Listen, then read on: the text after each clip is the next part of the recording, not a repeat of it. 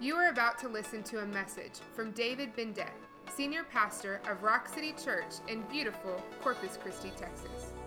David's desire is to see people lit on fire by God's love, His Word, and His presence. So prepare yourself to be inspired by the wind and the Word and get fired up about what God's doing today. The title of my message this morning for Father's Day, June 19th, 2016, is Identity Discovered. Identity Discovered. Jesus, our pattern. Jesus is our pattern. I mentioned a little bit ago that I've had three fathers. I had a, a, father that was a blood father, and I had a stepfather that came into my life, and then ultimately I met the Heavenly Father. But the process of me discovering who I am as a son was a long one. I didn't get it instantly because the churches that I, that I was involved in when I gave my life to Christ were very institutionalized. And I was taught that if I wanted to know God and if I wanted to please God, then I needed to be obedient and I needed to first walk by obedience and do everything that He told me to do and everything that the Bible says. And if I did that, He would be pleased with me. Now, there's half truths to that. Even though those are some true statements, if you don't get another foundational truth first, you'll go through the religious motions. If you don't understand identity, which is my favorite message of all, then what happens is, is you get into work mode in the hopes of discovering, but more often than not, you're not satisfied and fulfilled and functioning out of who you're really called to be.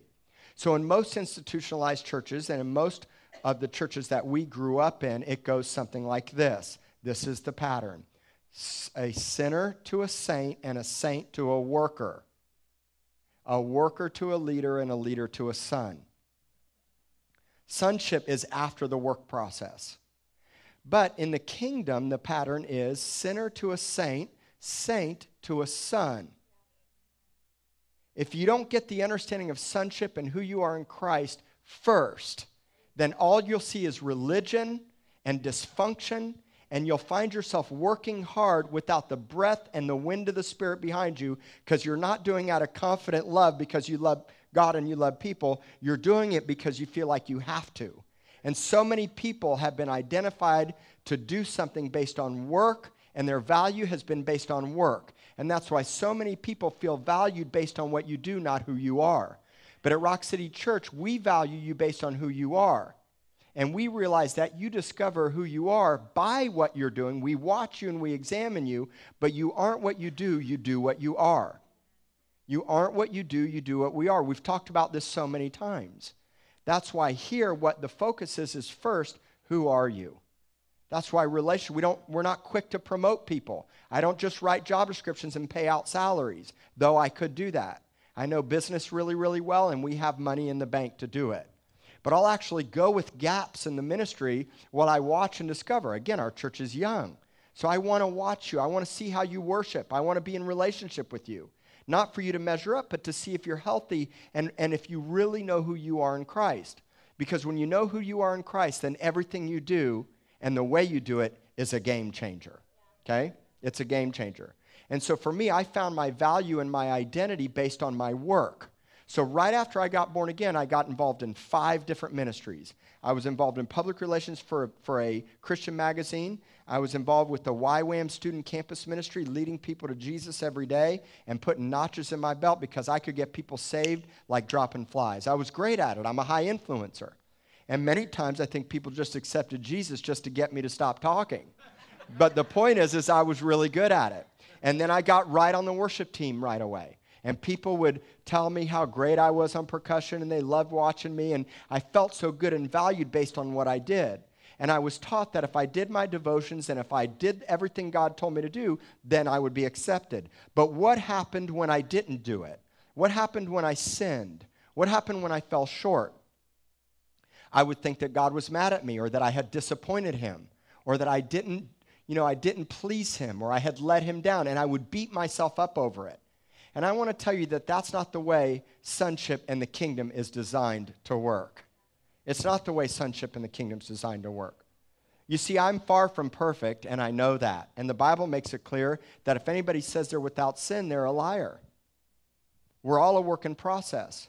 Now, that doesn't give me license to sin, and the things I once did, I don't do anymore because now I'm a changed person. I don't practice sin anymore. I'm not a sin practicer. Now, if I do a double backflip into my sin, which I have done as a Christian, and I realize through conviction that it's not right, I say, God, I don't want it anymore, and that's the start. When somebody comes up to me and says, Pastor, I'm struggling with this sin, I realize they're already on the right path. Because the minute you start struggling and the minute you start saying, I don't want that anymore in my life, suddenly there's a conviction. Because prior to me knowing the Lord or wanting what God wanted, I had zero, nada conviction about the way I was living my life. None. And you can't expect the world and somebody that doesn't know Jesus to have that same conviction. Nor can you get mad or angry at somebody in the world. It's almost, honestly, it's expected because they don't have the same conviction and spirit of Christ that you have. And Romans 8 says that if anybody doesn't have the spirit of God, they are not his. I know that we want to lay claim that everybody's a child of God, but the Bible makes it very clear that until you're born again, you're an orphan. So every one of us at one time were orphaned. Even my own children. Now, if they something were to happen to them, they would go to heaven because a child hasn't come to the place of making that decision for themselves. But in a sense, there's, a, there's an orphan, natural, carnal thing that still has to be dealt with in my children. Say, oh, children are so innocent. No, they're not. I never taught my son to hit his sister at one. I never taught him to rip legs off dolls. I never taught my daughter to be disobedient and tell us no and not listen and walk away when we're talking to her. She's three. You understand that everybody has to make the decision for themselves, but there's a process to do that. And Jesus himself would be the ultimate example. Now, I would have to learn that my way just as each of you have to learn it uniquely with the Lord, because coming to the place of identity and sonship must be revealed by the Father, not even through my preaching today. Now, I can persuade you, I can challenge you, I can be an example, I can tell you my story, but if you don't get the revelation for yourself, if you don't really genuinely come to the conclusion between you and the Lord of who He is and who you are, then it's not real. You're going through the religious motions. And religion will always let you down. Religion will fail you. Life is in family. Life is in patterns. Life is in fathers and sons, and mamas and daughters, and fathers and daughters, and family, and community, and building a house, and us all fitting together as one. I guess it's crying baby time all at once. Sheesh. I got stereo babies. Doesn't actually bother me at all. In fact, I'm shocked I even heard that because it's like ambient noise to me now. So, for those of you that don't know, we have two, two children a daughter that's three and a half, and a son that'll be two on July 3rd. And then my wife is 22 weeks pregnant with another girl on the way. I'll have three under three at 46 years old. Now, I don't know anybody that's ever had three under three at 46. Do you? Anybody? You? I got to talk to you after this service, man. Yeah. So, so uh, when I was young, my dad, my blood father, left my mom and I when I was one. And my mom was working two jobs to make ends meet, which so many single, single moms have to do. And in turn, I spent a lot of time at the babysitter. When I met my dad for the first time, my blood father at 28, he said, You know, I didn't really want to have you. He said, I was riding high on my personal career. I was very successful. And I even asked your mom, I said, Are you sure that you want to have him? And what I discovered when he told me that at 28 years old is that neglect and abandonment was spoken into my life. Now, I'm not putting blame on my mom. She had to work hard to take care of me. She was a single mother, and she was a hairdresser. So she worked another job in the evenings, and I spent a lot of time at the babysitter. But up until five years old, what I longed for and wanted more than anything was nourishment and personal relationship with a mother and a father. That's what every young child longs for and every young child needs. And so I had this neglect and this abandonment that was put into my life at a very, very young age. Okay? Now, at five, I had a stepfather that came into my life, and I sure loved him so much. But he, again, also made a lot of mistakes. He had to work hard, and I, my mom and my stepfather split when I was 13 years old. And at an early age, I found myself being alone a lot. I found myself in small town Missouri, and the things that were happening with my father and the way he was raising me, and even some things that happened with my mom, caused me to run to the things of this world to find pleasure and to find gratification and to make sure that I would not be neglected again. That's a pattern called fear, shame, and control. Now, I don't, I don't question the love that my mom and my dad, my stepdad had for me. That's not what it is. Nor do I put any blame on them. She has to take responsibility for it, but she wasn't a horrible mother. My mom loved me. She cared deeply for me, but there was something broken and missing inside of me that ultimately only the Heavenly, Heavenly Father could fix. And the case for so many of you, whether you, whether you were raised in a good home or not in a good home, regardless of what your upbringing was, I can assure you that the, our earthly parents can never fully provide what the Heavenly Father can provide, ever. Okay? And that's why all of us must come to the place of being born again and giving our lives to Jesus Christ. And so, what happened to me was this pattern of feeling like I had to measure up and perform.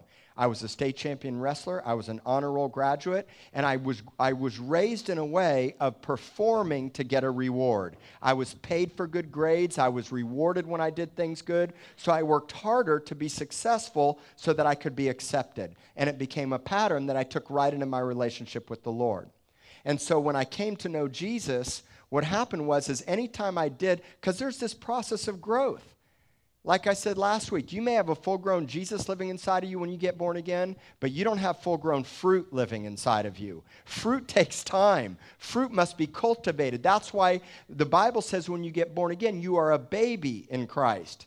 You're an infant. You must grow to maturity and stature. You're a little sapling plant or a seed that has to be nurtured to come out of the ground. And then over time, you become a mighty tree to bear great fruit.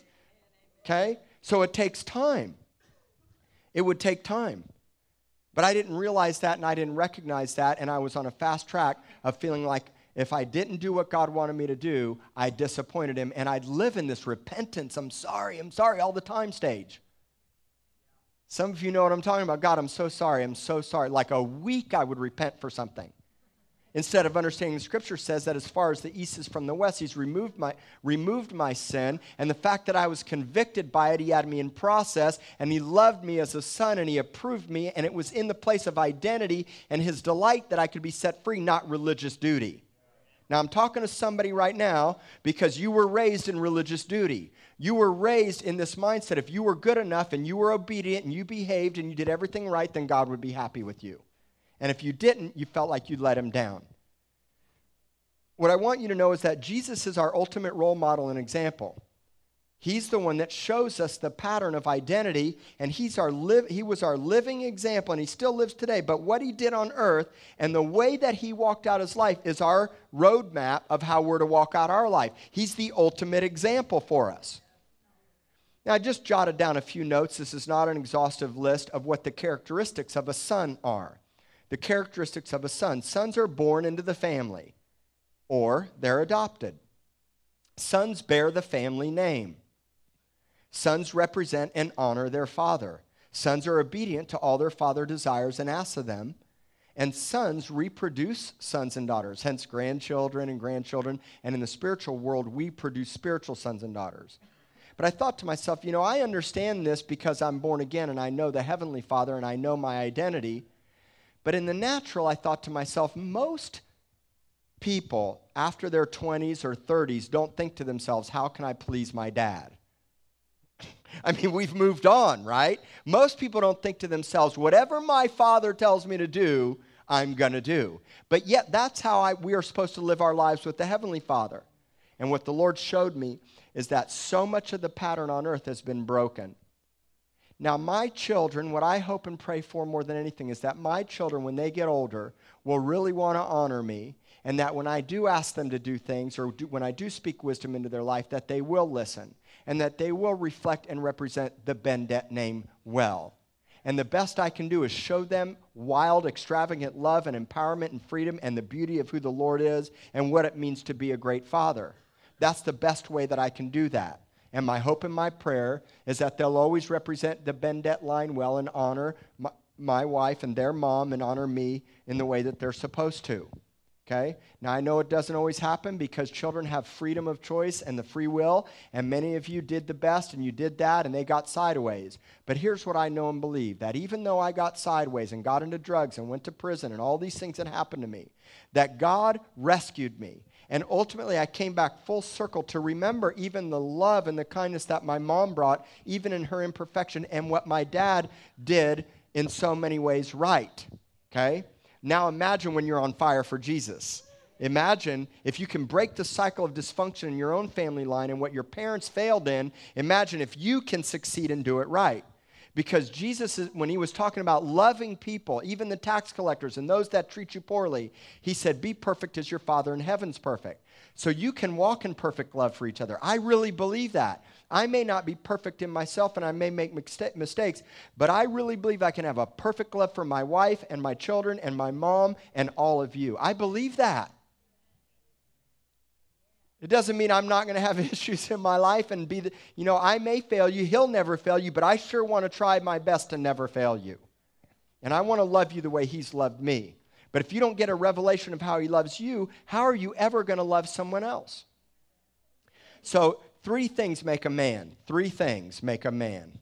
They're a son first, they learn how to be a father and a husband. Jesus is a son, Jesus is, the, is a father, and Jesus is the bridegroom. So we're sons, we're fathers, and we're husbands. And today I'm focusing on sonship because Jesus had to learn what it means to be a son. Let me ask you a question did Jesus always know that he was the Son of God? Did Jesus always know who he was? Well, last service I had some different answers, and some of you are being quiet and you may not know. Some have said no, and some people say yes. Well, I believe that Jesus did not know who he was in the beginning. I believe that Jesus would have to learn it through the process of discovery, just like we do. I believe that Jesus would have to figure it out. He, be, he was a baby. And as a baby, he would grow. It wasn't like, man, at one and a half, he suddenly learned how to talk and he was preaching scriptures and knew who he was. Now, who received the most clear and precise prophetic words about Jesus in the Bible? It wasn't Isaiah, it wasn't Jeremiah, though they had awesome revelations about the Messiah. No one got the most specifics about who Jesus would be like his parents, Joseph and Mary did. In fact, you want to talk about explicit, clear angels, visitations, dreams, all the way down to his very name, what he would do, his identity. I mean, the clearest picture. So, parents, when you're bridled by Christ and know who you are in Jesus, can actually get downloads of revelations for your own children, just like Joseph and Mary did. Okay? But I'm going to show you in just a little while that when Jesus began to discover who he was, that Mary kept it in her heart. I'm sure that they were encouraging him as he grew older. I'm sure they were speaking into his identity. But I don't know that they were saying, Now you're the Son of God, Jesus. You know, come on, what are you doing? You're five. You should know better. You're the Son of God. See, there's still the pattern of discovery for ourselves that everybody must go through. And Jesus, to identify with humanity and identify with you, would also have to go through the process of discovery. And so I'm going to show you that. If you didn't agree with my statement that Jesus didn't always know, just follow me and I'm going to show it to you in Scripture. All right? Aside from Jesus' birth, there are only a few things that we know about Jesus before the age of 30. One, we know that Jesus consistently went to the temple to worship with his family. We know that he and his family were honorable to God's commandments and the Torah as Jews. We know that at the age of 12, Jesus would make the greatest discovery of his life thus far, and I want to show that to you. In the Hebrew culture and the Jewish culture, a child becomes a man at the age of 12. Now, that's kind of strange for us to fathom in our culture, but at the age of 12 is when they actually get promoted into manhood. Now, they still have a lot of growing to do, which we all know. They're still adolescents and they still have to learn. But at 12, Jesus would make a discovery that would have to happen in order for him to walk out the next 18 years of his life. So, all through his teenage years and his young adult years, all the way till 30, Jesus would have to have some sort of understanding of who he was, but didn't necessarily have the full commissioning of it. And I want to show that to you. And I'm going to show you something very profound that maybe you've never thought of in the scriptures. And we're going to start at Luke chapter 2, verse 41. Luke 2, 41. His parents went to Jerusalem every year at the feast of the Passover. So it's Passover, they're in Jerusalem. And when he was 12, so Jesus is 12, they went up to Jerusalem according to the custom of the feast. And when they had finished the days as they, re- as they returned, the boy Jesus lingered behind in Jerusalem. Now, the term in the Greek for linger behind is hupomeno. It's different than hypostasis. Hypostasis is the word submit, and it means to set under, or it means evident. It's a firm foundation. That's what faith is. But hupomeno means to, to remain under. It means the same word for abiding in the Greek.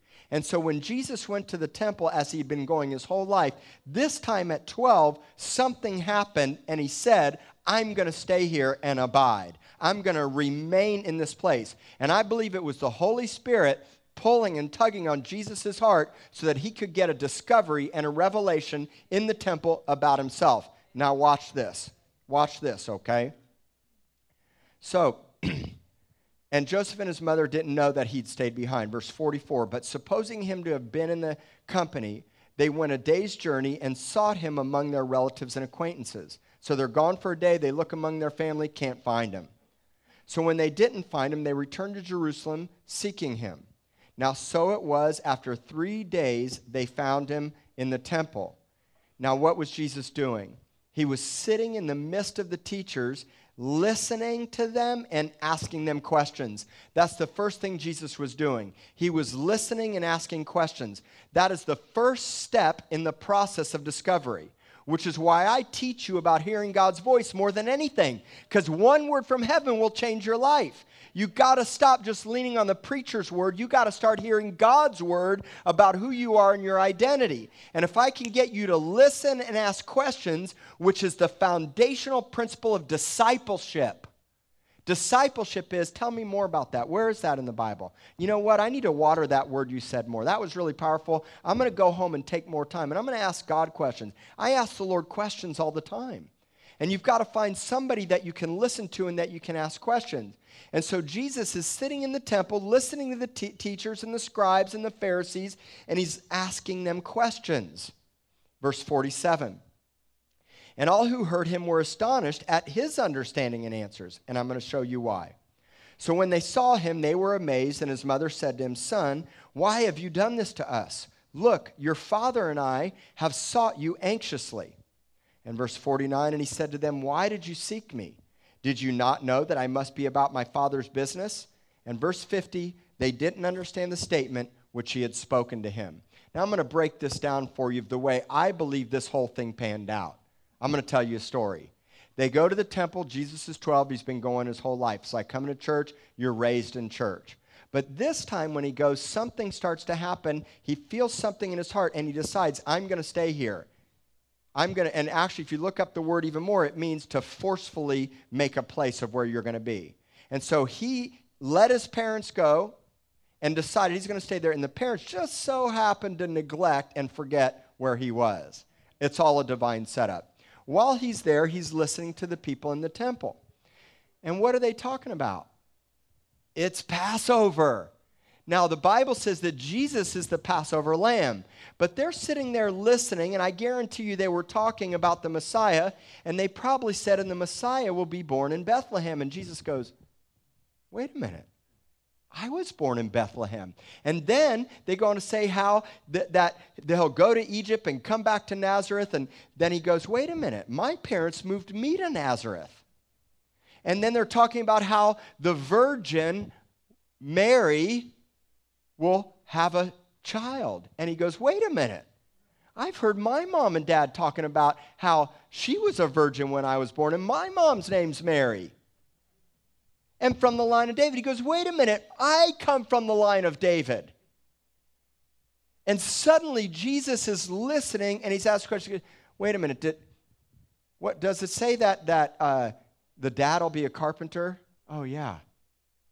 wait a minute. Does it say that he'll be a deliverer? That's what my name means. I mean, I don't know how it all went down, but what I do know is Jesus is sitting there listening and asking questions, and then suddenly he starts making statements, says, No, wait a minute, it didn't go down like that. He says, Actually, it was this, this, and this because it's his life. And suddenly they're astounded at what he's saying. And then here comes the parents. Follow me here. I'm going to teach you something you've never known before, I guarantee it. The parents come in, and I'll paraphrase it Jesus, what? Why have you done this? We're anxious. We're nervous. Why did you, why did you do this? Your father and I. And Jesus goes to himself, What did they just say? Your father and I, and let me tell you why. If you actually read the statement, I must be about my father's business, in the original Greek, it's an elliptical scripture. How many of you know what an elliptical scripture is? No one in this room. An elliptical scripture means, in a sense, circular that starts at one spot and ends at some spot, but you don't know the middle. An elliptical scripture is a dot, dot, dot. Okay? It means that it starts at a spot, you don't know the middle, and it ends at a spot. So here's what the original, and I researched this, and you can do the same. Here is what the original Greek writing says I must be in the dot, dot, dot, my Father. I must be in the dot, dot, dot, my Father. And Jesus, in that moment, would have an epiphany. It goes something like this Hey, Jesus, he's sitting right here. Hey, Jesus, your father and I, and he goes, he's been listening to the scribes. He's been connecting the dots. You know, I've taught this. Our whole life is nothing but a connect the dot.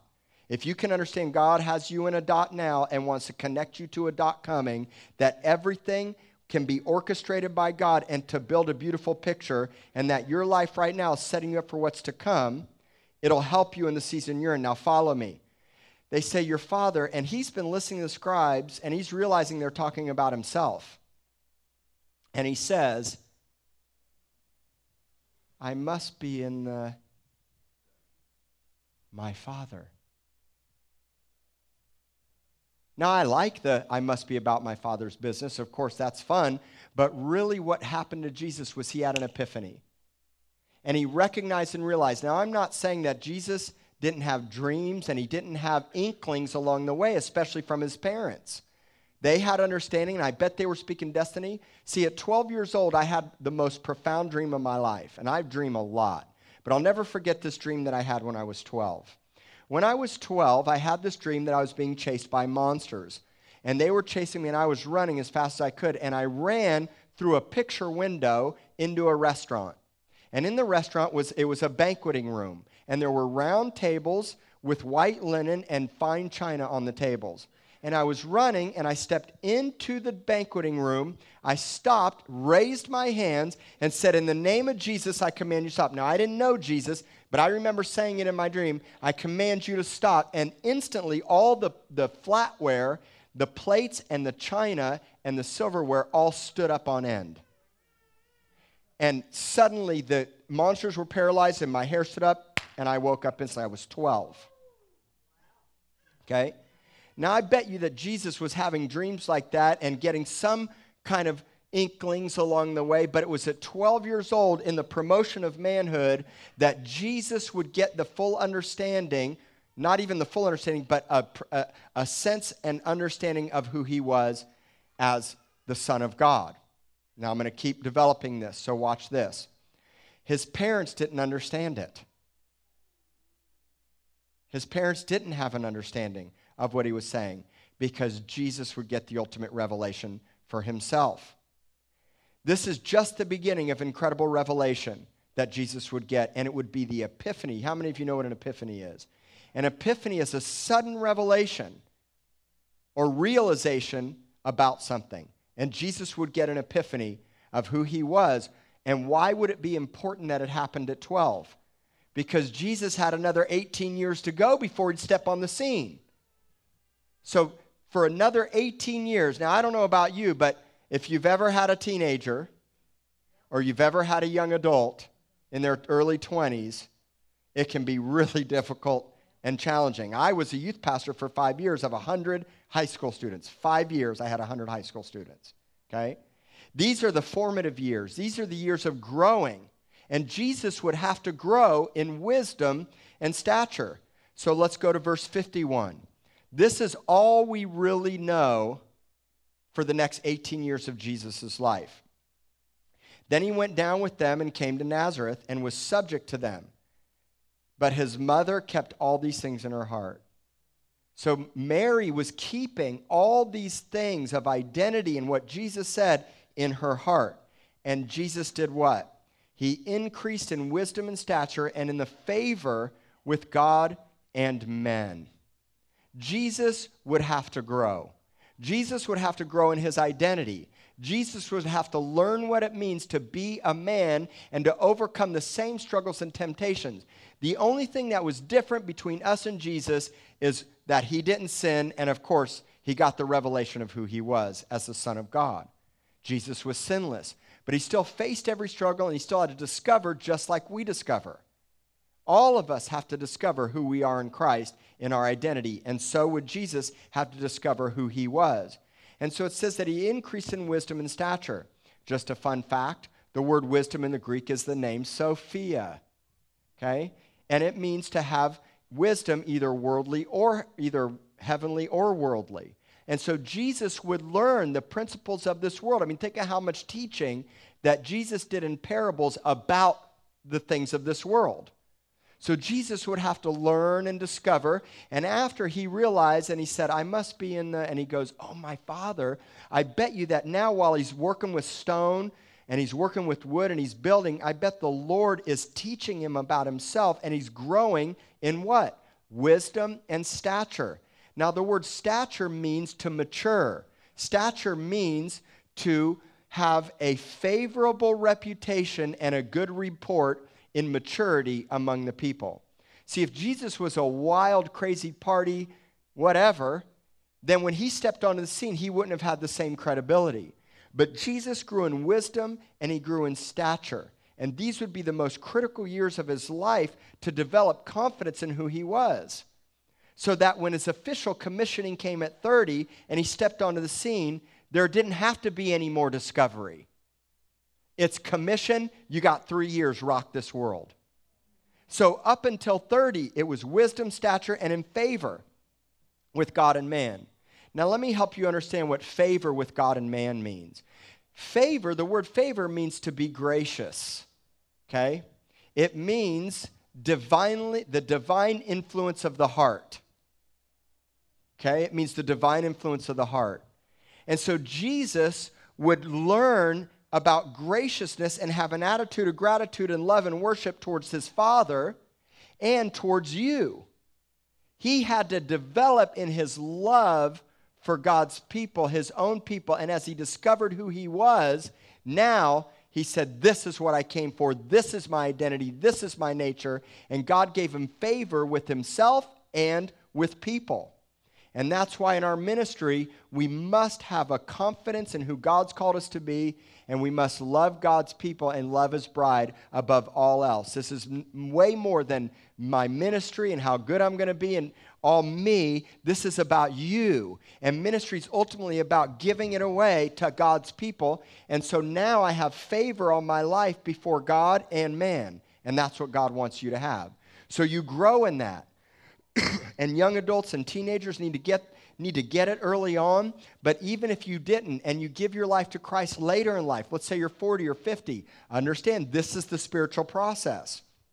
That when you give your life to Christ you're a sapling plant coming out and now you discover and learn your identity first in who you are. Hence the title of my message identity discovered and Jesus is our past is our is our example. He's our pattern in order for Jesus to truly begin his ministry at age 30, he'd have to have a commissioning service. So when the time finally comes that you're going to be promoted into what it is that you're called to do, God commissions you. He commissions you through an anointing, He commissions you through a promotion. God is the one that promotes you wherever you're at. And it, don't think ministry just in the church context because ministry is in every area of your life. You're in full time ministry no matter where you are. You're in full time ministry in the marketplace or in the church, but you still need to get your commissioning. Every single one of you must be commissioned to do what God's called you to do. Now, don't think I gave you a promotion and a title and money. You want to know how all of us get commissioned? The exact same way that Jesus would get commissioned. So let's look at Jesus' commissioning service at 30 years old. Matthew chapter 3, verse 16.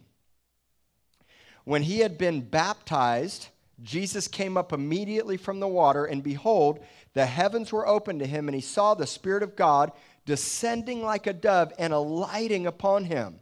And suddenly a voice came from heaven saying, This is my beloved Son, in whom I am well pleased. This would be Jesus' commissioning service. Now, why would Jesus have to be baptized? Isn't baptism a dying to the old you, going down, burying the old you, and a picture of death, burial, and resurrection, and letting go of the old nature of who you were? Jesus was not born into sin like every one of us were. He was born of a virgin. That's why being born of a virgin was so critical because he didn't have the sin carnal nature that all of us did. But he would still have to fulfill all righteousness. So if you read right before this scripture, it says that it, because John the Baptist didn't want to baptize Jesus. But Jesus said it's fitting to fulfill all righteousness. And what does that mean? In order to fulfill all righteousness and for him to be the example that we all need so that we could understand we have to do it, Jesus would have to do it. And it doesn't mean he had sin, but what it does mean is that Jesus would still go down the boy that had some ideas and had some understandings, he would still go down and he believed it. But when he would come up, now he would be fully promoted because the, the, the windows of heaven would open, John 1 8 says that John the Baptist says, Behold, the Lamb of God who takes away the sin of the world. So now it's announced Messiah, commissioning service, who he was. But second of all, I want you to catch this. Go back to verse 16. When he had been baptized, Jesus immediately came up out of the water, and behold, the heavens were open, and he saw. Everybody say, He saw. Now, I like this word because you know I like seeing and hearing. The word saw here in the Greek is eido, E I D O. And this word means to behold and be made aware. It's the same word in John chapter 3 when it says you must be born again in order to see the kingdom of God. It means you have no awareness of the greatness of God and his kingdom until you're born again. That means to be made aware. I have people tell me all the time. I say, How'd you find Rock City Church? They tell me, Man, I drove by it every week. I was going home. I live in the bluff. I live on the island. You know, I was going to the beach. Every time I go to the beach, I see Rock City. And finally, something just propelled me, and I came in, and I couldn't believe it. Now, not everybody stays, but honestly, most people that are drawn here do stay. And they go, Wow, I walked into this church, and man, the worship and the people, and I just loved it so much. They were made aware of what Rock City was. But in a greater context, when you get born again, you're made aware. And that's different than Matthew 5 18, which says, Blessed are the pure in heart, for they shall see God. That word for see is where we get the word ophthalmology. And that means to behold with clarity. 2020, perfect. I'm looking at my wife right now. I'm not just aware that she's here, I'm beholding her. There are two different words for see. So when Jesus comes out of the water, he's made aware now. And suddenly the heavens are opened. And what happens? Next verse. Well, wait. What happens? He saw the Spirit of God descending like a dove. Why a dove and not a chariot? Why a dove and not a horseman? Why a dove and not a tiger or a lion? Because the dove would be the symbolic picture of the Prince of Peace that was prophesied in the Bible. And so this would confirm to him and to others of who he was. And how did the what did the Spirit do upon him? It lit him up, a lighting. So how do you get lit up? The Holy Spirit comes upon you like a dove. That's why you got to be baptized in the Holy Ghost. You get born again, you get baptized in the Holy Ghost, and He just lights you up. Of course, you don't have to be baptized in the Holy Ghost. You still be born again, and you still have the Spirit of Christ in you. But when the Holy Spirit comes upon you, what does it do? Uh, lights you. He lights you. So He lights you up. Next verse. And suddenly, what happened? A phone call. A phone call came. The word for voice in the Greek is the word phone P H O N E. The root word of phone is phos, and it means fire or light. So suddenly the heavens are open. Here comes the Holy Spirit, alighting upon him, and now the Father speaks. A phone call comes, and he says something. The word for say in the Greek is the word lego, L E G O. And here's what that word means that word means to set a discourse or to put in order. Okay? How does God arrange, how did God create the world and arrange your life? He says something, He speaks a word into your life. Jesus would now get the discourse of his life. And I want you to notice it doesn't say this. Here's what it doesn't say You are my beloved son that's going to change the nations, go all over the world. I got a great ministry for you. Or the voice says, Man, I have anointed you. You got so much going on for you. Oh, man, what you're going to do, all these great promises, man, prophecies fulfilled. No. The voice says, sets a discourse of sonship and identity and the better way that this should read is instead of saying, In whom I'm well pleased, it should say, In whom is my delight. Because if you're not careful, you'll read this in, in He's measured up for me. How has He measured up? His ministry's just starting, He's just been a son. So the point is, is that God is delight. The, the understanding of well pleased means in whom I have marked, in whom I love, in whom I'm delighted with. So you've got to understand first, more than anything, before you do anything, that God delights in you now. Stop thinking that you have to measure up and perform or get into ministry or do something more. You can just be a mom or a dad or a person that works in the marketplace and you are valued and marked the way that you are right now. You're a, you're a royal priesthood. If you're born again, you're sons and daughters of the living God and you're in a king, you're kings and priests. So Jesus would get the most foundational truth because this is the pattern for our life. And if you haven't heard God tell you that he's that you are a son in whom he's well pleased, then everything else that you do will be broken. So like a Lego piece, here's how the Lord works. He says, "Jesus, you are my master Lego.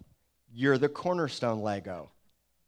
And I'm going to because every time if you look up say how many times God says something, when God says something to you, what he's doing is he's positioning you and he says something about you and you and you and you. And then what he does is he takes you as a Lego piece and you as a Lego piece and he starts creating a masterpiece. But guess who the cornerstone Lego piece is? I'm using Legos because that's the Greek word. And it means he set a discourse.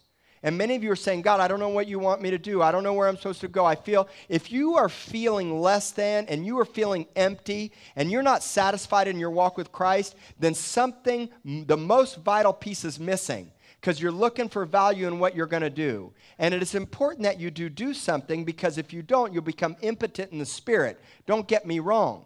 But if you don't get the foundation, if I'm cherished and loved, listen, I'm extravagant here. And it's not now because you watch me and I want to get your accolades, because I've had years and years of no accolades. I've had years and years where God stripped the drums and percussion from me when I went to a church, my last church, where that pastor said, I don't want you to play percussion. And God used that to strip me out of finding any of my identity and value in what I do. It's not whether I preached a good message or not. It's not whether I played so great or not. When I walk in here, I'm not moved by what you do and don't do or even by how I feel. Because so many times I walk here and I don't feel good. I was so sick last week and I preached and I came in and I gave the Lord the best that I had to give. Because I come to the spot where I'm, I'm so in love with Him and my identity is Him and He's done so much inside of me. I'm His beloved Son in whom He's well pleased. So now I see you that way. And I see that he's pleased with you. You say, Well, I don't feel like he's pleased with me because my life and this and that. Look, you got to get the Spirit of Christ inside of you and get born again so you can understand the benefits of who he is. And the best benefit is identity, and the best benefit is sonship. And I'm going to close with this scripture. Pull this scripture up on the screen, John chapter 1, verse 12. I know the scripture so well, and I've researched it and broke it down. I'm going to break it down for you. John 1 12. As many as received him, to them he gave the right to become children of God, to those who believe in his name. Okay, now salvation is a complete free gift. Look at the next verse, verse 13. It's not by, the, by blood, flesh and blood. Look at the verse. It's not by the will of man, it's not by the will of flesh. You didn't deserve it, you can't earn it. There's nothing that you could do to earn your salvation. But you still have an obligation, and that obligation is to receive it and believe it. You've still got to receive it. Not everybody is a child of God. Romans 8 makes it clear. Okay? You've got to be born again, otherwise, we're orphaned.